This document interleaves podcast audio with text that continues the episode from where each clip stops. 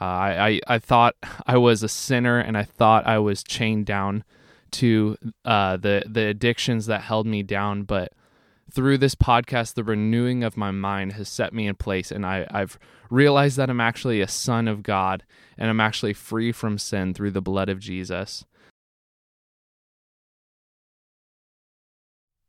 Hey guys, welcome to the Braveheart podcast, where we help you discover why you may still be struggling with sin and we show you how you can walk in the freedom that Jesus died for you to walk in.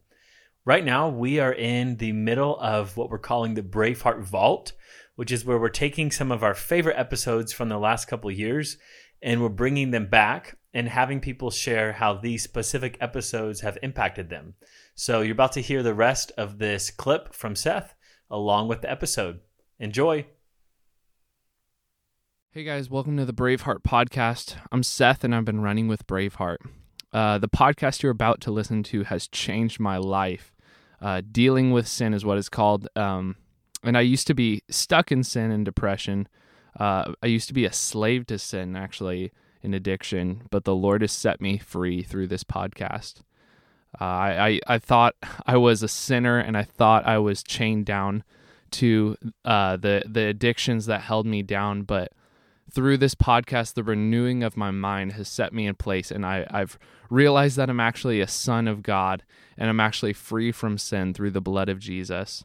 So I bless you to receive the abundance of grace and the free gift of righteousness through the spoken gospel in this podcast. So I bless you in Jesus' name. If we're truly righteous, if we've truly been made right in our spirit, what's the appropriate response to sin if we stumble and fall? Right? And so this is really important because um, traditionally the response to sin has been with the lack of, of the understanding of what Christ has done, what the cross has done, is hey, you need to try harder. Um, you need to do X, Y, and Z, spiritual discipline, um, whatever. We've created this, this mixture of sort of a cocktail, if you will, of religious activities to help people overcome whatever they're going through. Um, now, listen, within that cocktail, there's a lot of good things that have been extracted from the Bible. Okay? So, I want to specifically talk today about two things. One, if we truly are born again, sons and daughters of God, and we've been made right in our spirit, but like we said last week, our members are still being still being sorted out. That righteousness that salvation is working its way out from my spirit to my soul to my members. If i stumble and fall how do i deal with this with sin? What's god's posture towards me and what should my heart posture be towards the lord right? This is really really important. And so um, i'm gonna i'm gonna write some things out just so that there's no confusion. Um, I believe in confession. I believe it's biblical. I believe it's powerful. I want to talk about that for a second. So, number one, confession. Confessions of your sins to God and to one another is a relational act that will fuel intimacy. Okay? This is really important. I've heard people say that, well, I'm righteous and I'm born again and I don't need to tell God because I know He'll forgive me. There, people will say this. They'll, they'll, they'll quote true scriptures about being righteous, but then they'll say, Well, I know He's going to forgive me, so I don't need to tell Him in prayer. I don't need to, if I screw up, if I sin, I don't need to confess it. I'm, I'm already forgiven. And I don't like that. And I don't think it's right. And I use this example because it's, it, it brings it home. If I sin against my wife, if I do something horrible against my wife, and I know that she's the most loving, forgiving person in all the world. And I and in my heart I know that she's like, "Hey, no matter what, anything you do, I'll always forgive you." If I sin against her and I don't and I don't bring it to her knowing she's going to forgive me. It's a done deal. She's going to forgive me. It's not even a question. I'm going to do it. She's going to forgive you. Okay, great. If I don't tell her what I'm doing is I'm usurping her right to give me what only she can give me, which is forgiveness. Because forgiveness is relational. Why am I saying this? Because there's people who make a law out of what I'm teaching you. They make a law of grace. I'm just I'm warning you now, you may have seen it, you may have heard it. People may people may accuse me of such things. They may hear what you're learning, they go, "Ah, no, he's making a no, that's not right." Confessing your sin to God is a way of saying, "Dad, I screwed up. I don't want this in my heart. I don't want this in my life. You know He's going to forgive you, but you want to hear your father say, Son, daughter, I forgive you and I love you. And here's what you, here's what you really want you want Him to father you in that moment and help you realize how was it? Here's, here's what's real in my heart now. If I stumble and do something that I'm like, I know that wasn't right, it, I don't say this to brag, I'm like, where did that come from? Like, I'm not thinking, oh, I did it again. If sin pops up in my life now, present day, 2019, I, I'm a little baffled, to be honest. I'm not like, oh, I, yeah, wow, there I go again. Genuinely. And I don't say that in any way other than the fruit of the gospel in my life is, is a lot of freedom. And so if I stumble and fall, or if I, even now, you, you know what it is now?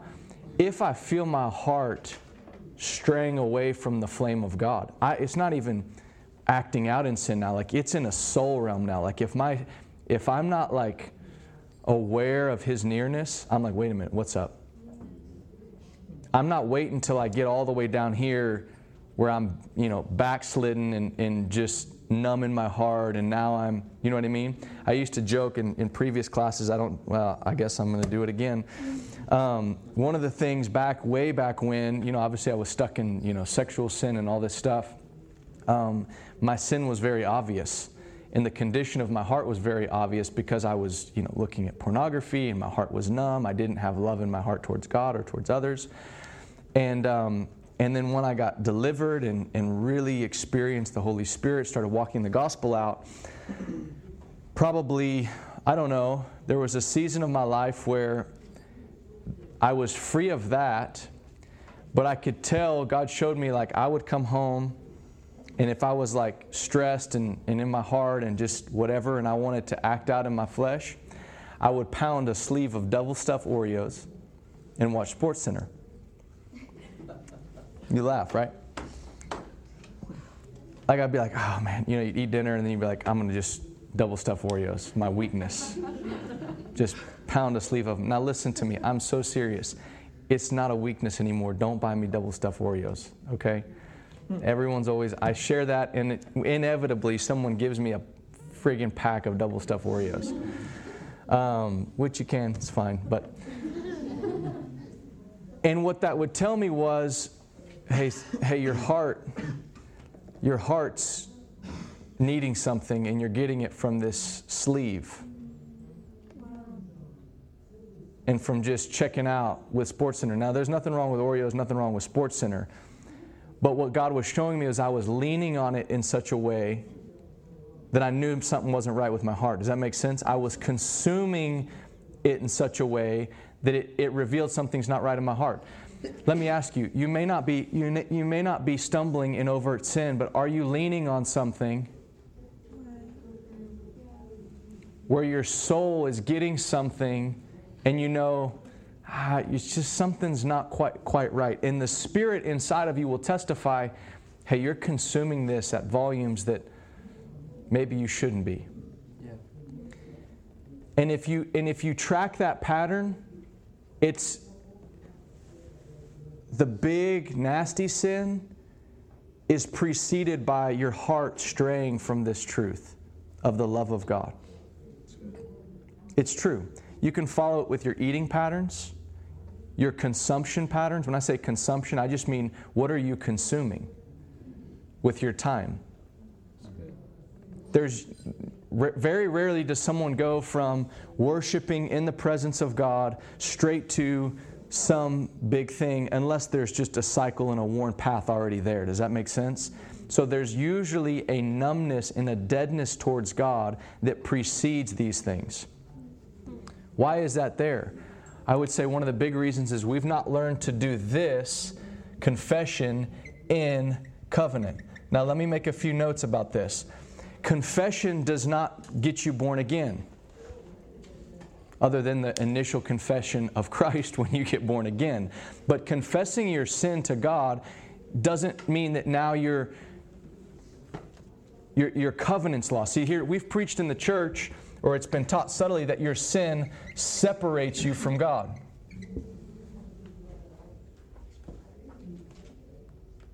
Have we not? Have you heard this? No. What we're trying to say is it, it may separate you, it may separate your perception of God, your, your perception of His nearness. It may separate your, your heart from feeling His presence. Why? But He said, I'll never leave you or forsake you. It's not like you sin and He's like, whoop. He doesn't pull Himself back. See Exhibit A in the garden. Adam and Eve sin, and he comes right to the spot where Adam always is. He's like, Where are you? Man separates himself from God. God does not separate himself from man. It's really important. God's there. So, so who is God to us? Who is Jesus to us if we sin? He's an advocate. This is this revelation will change your life. This revelation, this one word, 1 John 2 1, if you sin, I'm writing these things to you, beloved, so that you may not sin. But if, everyone say if. If. Please don't let me hear anyone in this class say when, when I sin, when you sin. It's just not true. There, there is no future expectation that a believer has to sin. Take it up with, with God and with the Apostle John and with the Bible. Don't come yelling at me. He said if, not when. And he said that he was writing those things so that they would not sin. Why would you write something so they would not sin if it was going to be a win? Guys, I'm writing these things to you because I know you're going to continue to sin. And when you sin, here's what you need to know it's not what he said. It's Hebrews 9. Just as it is appointed for man to die once, and after that comes judgment, so Christ coming a second time uh, is not coming in reference to sin, but to save those who are eagerly waiting for him. So you're saying that if we, like people who do sin, they just don't understand the the capacity of the revelation of, of the gospel in its fullness. That's literally all it is, right? Yeah, well we talked a little bit about this about this in the last, you know, however many weeks.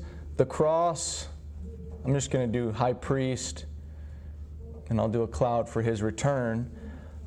What I'm submitting is there is enough grace, which is power, which is the Holy Spirit. What we're saying is there is enough grace, power, and Holy Spirit combined within this triune revelation of Jesus, this triune work of Jesus, to deliver us completely from the fall of man. That's it. Okay. There's no if if if someone does not acknowledge this, let me make it very plain to you. If someone does not acknowledge that within Christ, the cross, his life and role as high priest, and his return as a bridegroom king, if there is not enough grace, power, and Holy Spirit and redemption and salvation, then they actually believe that the, that, that the devil and human weakness is bigger than God. There's no, there's no ifs, ands. Again, I'm including the return of Christ here. Okay? So there's enough. And, and something that has been a death to people, to, to the faith of the body of Christ, is this assumption that you're going to continue in sin all the days of your life. We have produced an atmosphere that, that if you believe that, you will sin by faith. What do I mean? If you believe that you're always going to sin, I promise you, you'll, you'll always sin. And all I'm trying to show you is that biblically it contradicts that. That that's untrue. It's not biblical, it's not Christian, it's untrue. It's antichrist in nature. It is antichrist in nature because it says, I don't believe what Christ did. This is not, I, I don't want to play with this. I'm not demonizing anyone who says otherwise. I'm not. I'm not coming against anyone that says otherwise. I don't, I love people in my heart and I want people to be free. But it's antichrist in nature to say, I don't believe that what Christ did is enough to, to liberate me. So where does that come from? That notion that like you know like human weakness and devil is if you know what I'm saying if we're reading the same thing how, how does that happen? It comes from it. Here's exa- here's exactly where it comes from. It comes from the Bible being interpreted through our experience. Mm. Instead of letting instead of letting God's word cut us and shape what's actually possible and what's actually true, we've looked at what's we've looked at at our experience and go, well, I've continued to struggle with sin. I've done everything I know to can, and so here I am, I'm telling you, it's not possible. And, and men and women have preached through their experience instead of preached the Word of God.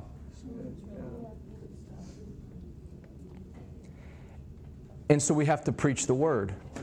We have to let the Word cut us. We have to let the Word offend us. If, our, if your tradition contradicts the Word, then check your tradition. It's just, I'm not trying to be a rebel rouser. I'm not trying to be anything. Like, like, let's submit it to the Word of God. Let's not create division. Let's not create, you know, anything that, but, but I'm not afraid, like, you should not be afraid for the Word of God and for His truth to cut you and to challenge you and to offend things that you believe that don't line up with Him. Because if you have a thought about God, listen to this. We don't have modern day idol worship. I, I, hopefully, no one in here is worshiping idols like in your house or your apartment. You got little things and you pray to that. I, Lord willing, you're not doing that. If you are, come talk to me. I'd like to speak with you privately in your home.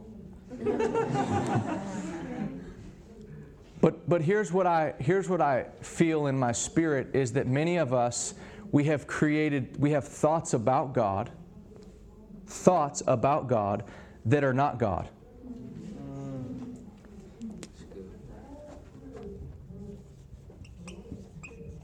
For instance, if I sin, God is angry. If you have thought this, this is an idol. Because it's a God in your own image.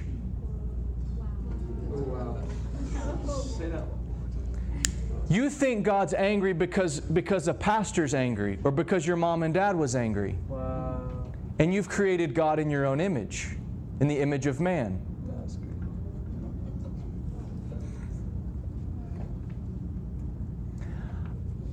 I want to take a sledgehammer to the idols some of the grief you feel when I talk is because literally a sledgehammer is coming against some idol you have formed about God that has no truth in it. You can't back it up with Scripture. At least not your knees will wobble if you do. Because you know deep down and the Spirit never testifies that it's true. The scripture says if we sin, we have an advocate with the Father, Jesus Christ the righteous. An advocate. This means God was super specific and intentional. And He said, Hey, I want you to know something. I'm writing these things so you don't sin, but if you do, I want you to know how I position myself towards you. Like, like I want you to know what I'm like if you sin. Helper. Hmm. I'm helper. I'm, I'm on your team. I'm legally on your team. If he's your advocate, he's your lawyer, he's your attorney, he's, he's going to fight your case. Wow. Yeah, that's, that's really good. How amazing would that be if, if you sinned?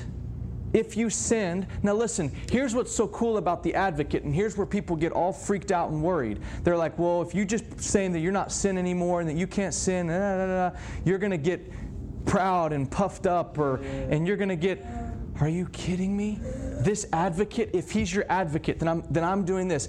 Hey, hey Jesus, I really screwed up. In my heart, I hated that behavior. I didn't want to do that. What do I do? And he says, "Son, listen, let me help you." And he and he fathers you and he helps you and he actually takes you by the hand and he walks you out of that sin so that you don't do it again. It's the only way you can get out. Right.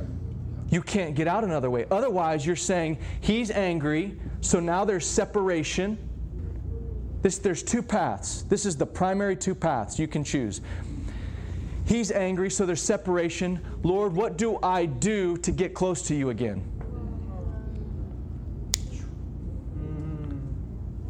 And this path is death. And it's unbelief. And the devil is just, he doesn't even bother you over there.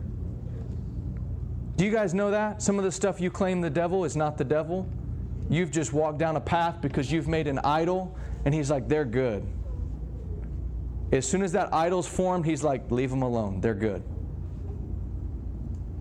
Or just leave them alone. They're fine. If so long as they're worshiping that idol that they've created that has nothing. If this is your God, he's like, just leave. They're, whew, they're good. Let them. Trust me. They will be so riddled by guilt, shame, and condemnation, they'll never get out. So, confession in the covenant, if I were to sin against my wife and I confess it, it doesn't mean that we get married. I got married June 2nd, 2007. That's never up for grabs. No matter what I do, no matter what happens, we will be married till the Lord returns. Okay? So, your confession doesn't somehow magically renew your covenant. You. Yeah, yeah. You see what I'm saying? You. Your covenant's never up for grabs, which means if you sin, there's still nearness and access. This is the biggest thing. If you sin, you have nearness and access to God. If you sin and you don't, then you're still living by the law. Your righteousness is still by the law because the only way you can get close to Him is by righteousness. True? Yeah. Yes. right? It's the only way you can be near to Him is by righteousness. So if righteousness is not a gift, but it comes from what you do, and here's where so many of us struggle and get destroyed by the enemy. You think that if you sin, you're no longer righteous. And because you believe that, you distance yourself from God just like Adam did, okay? And now you're just you're cut off from the very thing that can help you. You guys okay? Yeah. This is really, I'm, I'm, I'm wanting to give you practical tips and understanding. So, so the first thing we do if we sin is we confess it. If I sin against God, I confess it to Him. If I sin against a brother, I confess it to him. If I sin against my wife, I confess it to her. Hear me. Confess your sins one to another. Confess them. Walk in the light. And here is your homework for this week. Is I want you to confess your sins to God and to one another.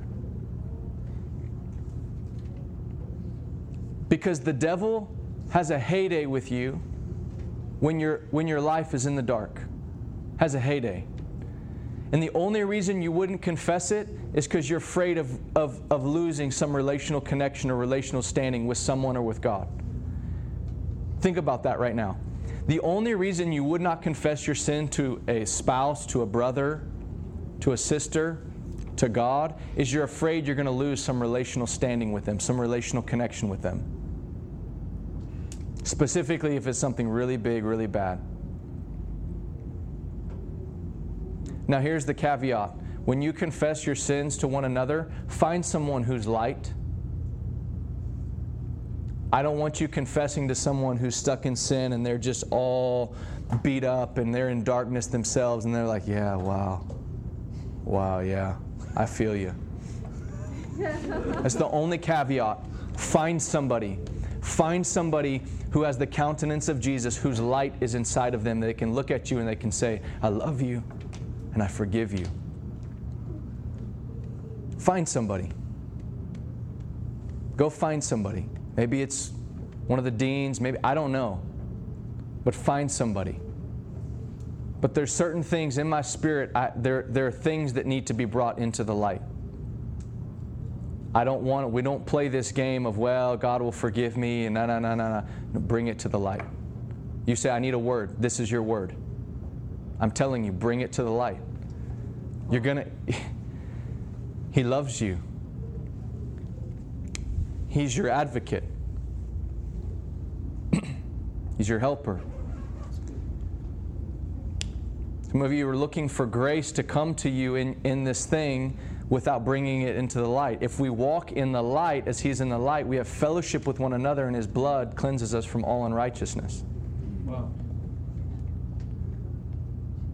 So, what's true in the Spirit is enacted by an act of faith by us going, you know what? It's true that I'm not my sin. It's true that the cross took it away. So, the act of faith is to open your mouth and go, this isn't who I am anymore. But I want to I wanna confess it and go, man, if I wronged Boaz, or I wronged Alphen, I'm going to come to him and say, bro, I'm so sorry I said and did that to you. I'm going to let him forgive me, right? And even if he doesn't forgive me, I'm going to confess it. Do you understand that? Because I'm, gonna, I'm committed to walking in the light. I shared that with you guys last week. I said something on a Sunday night, and, and in my spirit, the Father, He just said, Son, that wasn't, that wasn't me. I shared that with you guys. And I repented to the people. Why? Because I said it in front of the people. Mm. I didn't wait. I didn't wait the next week. I did it right then. I got back up and said, Hey, you need to know, I think I, I think I spoke out of my flesh. Clean conscience. You can't pay enough for it. Yeah. You can't pay enough for it. It's the fear of the Lord. It's the fear of the Lord. Do not live with a guilty conscience. Wow. That's good. Now, listen, I'm not trying to provoke a consciousness of sins. The Holy Spirit will show you what you need to confess. Don't you don't need to go on this deep this deep dive. When I said that right there, I guarantee you 90% of the room you knew what it was. And maybe you thought maybe there's nothing. I don't know.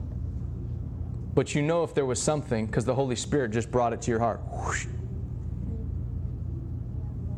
He's faithful to lead you. Any questions on that? I want to give you a, so that that's sort of the the first line of defense is two things: confession to God and to one another. So say, if I'm dealing with sins, Peter, what do I do? You confess your sin to God and to someone else. Now listen, you got to find someone who who really knows and understands and knows Jesus when you confess to them because there's some weird stuff that people will tell you who don't understand they, they're just weird, and I don't want you to end up in more bondage in a wheel of whatever.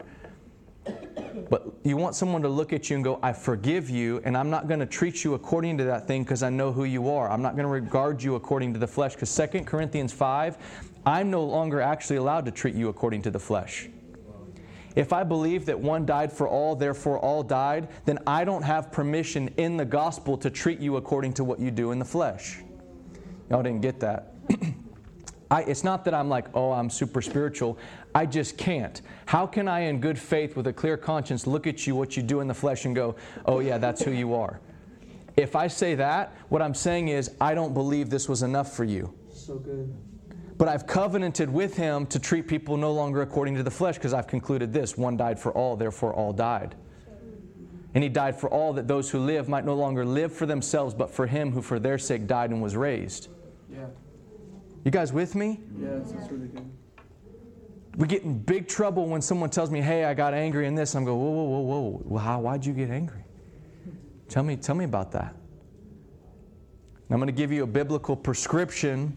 So that's the first line of defense. I'm going to give you the second line. Any questions on the first line of defense? The, so it's confession and Jesus is advocate. So when we think anger, we think we think God's angry with us and therefore he distances himself from us emotionally, right? He's angry.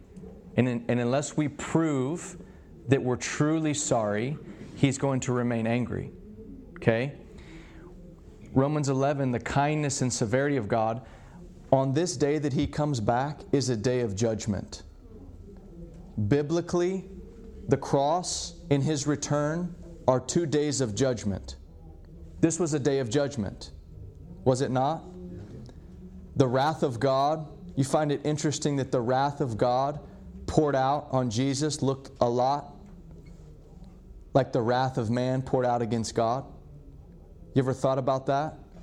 The wrath of God on mankind looked a lot like the wrath of man against God. God's on a tree. God's on a tree, and man is wrathful, spitting, angry. The wrath that was revealed, the wrath of God against man on the cross,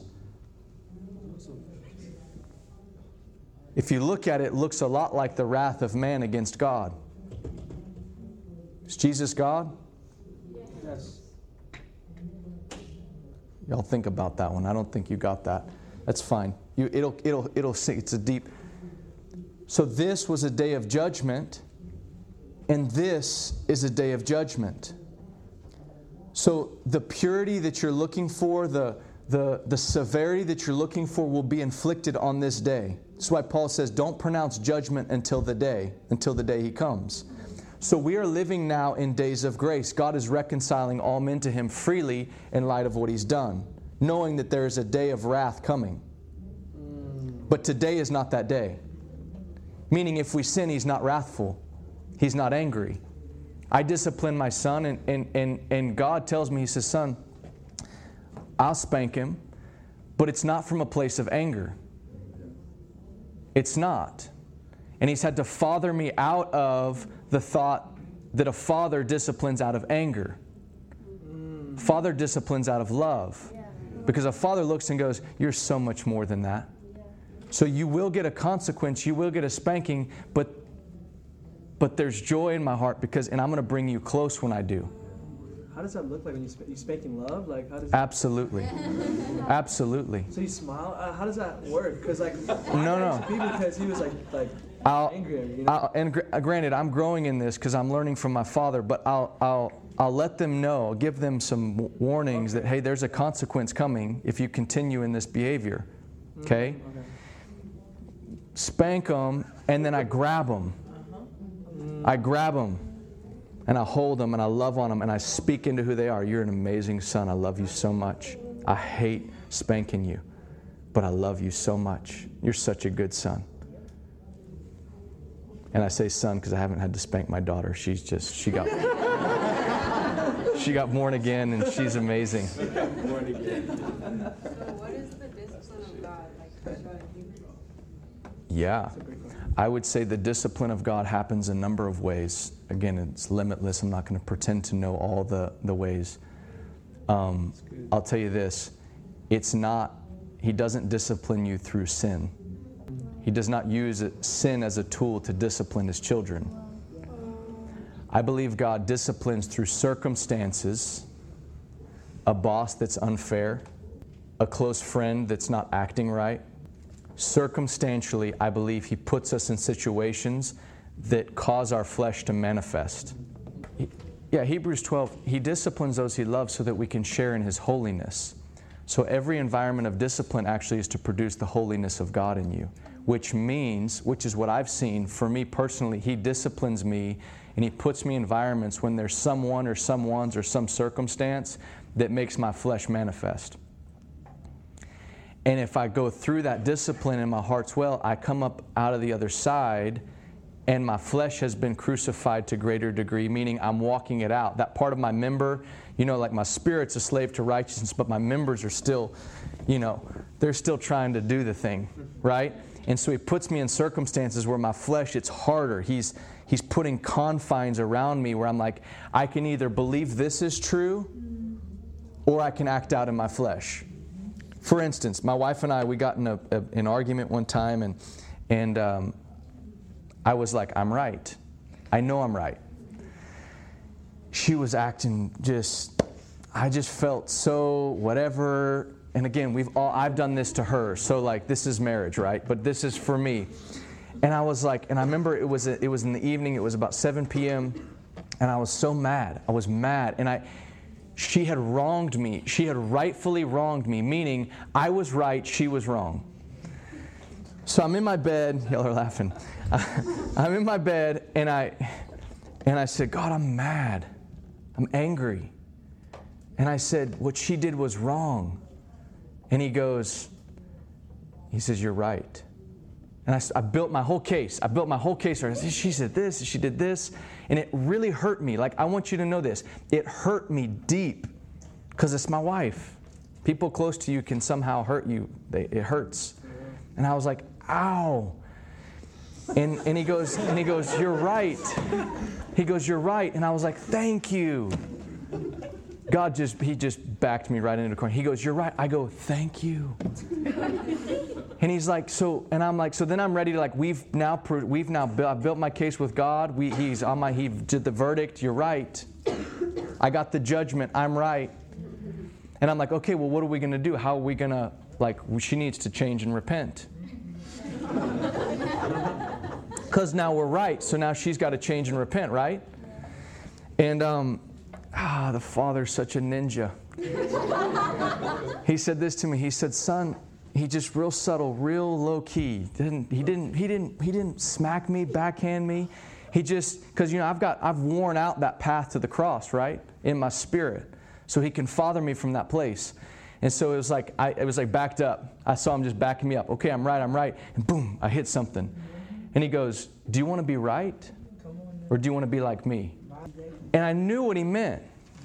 He said, You're right. She wronged you. Do you now do you want to be right? Do you want to do you want to press charges? Do you want to wait for her? Do you want to distance yourself emotionally and relationally from her until she gets right? Do you want to punish her relationally until she repents? Or do you want to be like me? Well, you look up, you're like, you're there, you back, boom, hit the cross. Right? Because I can't go beyond this now. I've made covenant. I don't, I don't have the right now to press charges. I don't have the right, if I'm going to say I'm in covenant with Jesus Christ, I don't have the right to press charges against you, even if you rightfully wrong me. That's crazy. Do you want to be right or do you want to be like me? And I said, Okay, well, then what do I do? I'm at the cross. He's like, What she did, I know you got hurt, but I was hurt more than you were hurt. I took that. She had not repented. She had not said sorry. She had not shown any whatever. And he goes, Will you let what she did stay up here on this cross? And will you treat her? Will you leave this room and in your heart treat her as if she never did it? Will you position your heart that way towards her? She had not said a word. She had done the thing that was wrong, hadn't said a word. It matters not. And so I, I was like, my flesh was just like, painful. This kink, kink. You know, you're just like, and I'll tell you, I walked out there with that posture in my heart, and I told her, I said, hey, I'm, I'm sorry, and I love you. I forgive you. And I, I don't want to talk about it again. You don't need to make this right. I love you, forgive you. Let's move on. And she's done the same to me many times. She's done the same to me many times. But what we've done is we've said, You need to say you're sorry before I forgive you. That's not Christian. Stop it. I don't play with that. It's not Christian. Well, they need to prove they're repentant. Are you kidding me? Who was, who was repentant when he was being crucified? Name one person that was like, oh, I'm, whoa. Nobody. Not one person he was dying for was repentant. Not one. Father, forgive them. They have no idea what they're doing. It's his kindness that leads people to repentance. It's not repentance that will access your kindness. This is why it's so important. If we sin, He manifests kindness to us. He doesn't manifest anger going, hey, I'm angry. I'm angry, and if you don't prove that you're repentant, I'm not going to extend grace to you. Wrong. Does, does, God, does God's heart break if we sin and stumble because sin hurts us? Yes. He grieves that. But He's not angry with you. He's not. He's not. He hates sin, but he dealt with sin. And when he's dealing with you in the midst of sin, he's trying to help you understand that's not who you are anymore, and he's committed to fathering you out of that place. If I were to, to tell my wife in that instance, hey, you need to pay me in the currency of repentance before I forgive you, then I'm doing the same thing that the wicked guy did in Matthew 18 that she's referencing. Your debt was canceled on the cross 2,000 years ago before you ever said you were sorry. Paid in full. You owed God, let's say you owed God $100 billion. And when someone sins against you, they owe you 10 bucks. And you go, I'm going to collect that 10 bucks because they owe me. Maybe they legitimately owe you 10 bucks because they sinned against you. And you go, I'm going to prosecute until I get that $10. And God's going, wait a minute. I forgave you a billion. Literally, forgave you a billion. Before you ever said or did anything, before you ever born, I forgave you a billion. And you're going to press charges over that? The only way you can do that is if you forget and despise this. So, practically, what I did that night is I got on my bed. This is how God fathers me. That was the example of how He fathers me. I gave you a real situation. I was, I, my feelings were really hurt by my bride. My feelings were. And I wanted in my flesh, I wanted to go, man, I'm gonna, I'm gonna stay angry until she says she's sorry, because what she did really hurt me. And I want, my flesh it wanted her to go, I really screwed up. I'm so sorry, babe. She wasn't there. For whatever reason, whatever the funk she was in, she couldn't get there. So I'm on my bed and I'm talking to the Father and I'm, and I'm saying, Father, I'm really, my feelings are really hurt. So again, I'm confessing what I'm feeling. I'm confessing my, my frustration. I'm confessing my anger to God. God, I'm frustrated. She wronged me and I'm not. And build the case. He goes, Yeah, you're right. And his fathering to me, usually, he doesn't father long and it's like one whisper and it's just like assassin precision right to the core of the issue. Son, do you want to be right or do you want to be like me? That that one phrase from my papa has been nourishing my heart ever since. People, I still get wronged. I still get rejected. I still get, and he just constant that same thing just comes. Hey, you want to be right? You want to be like me?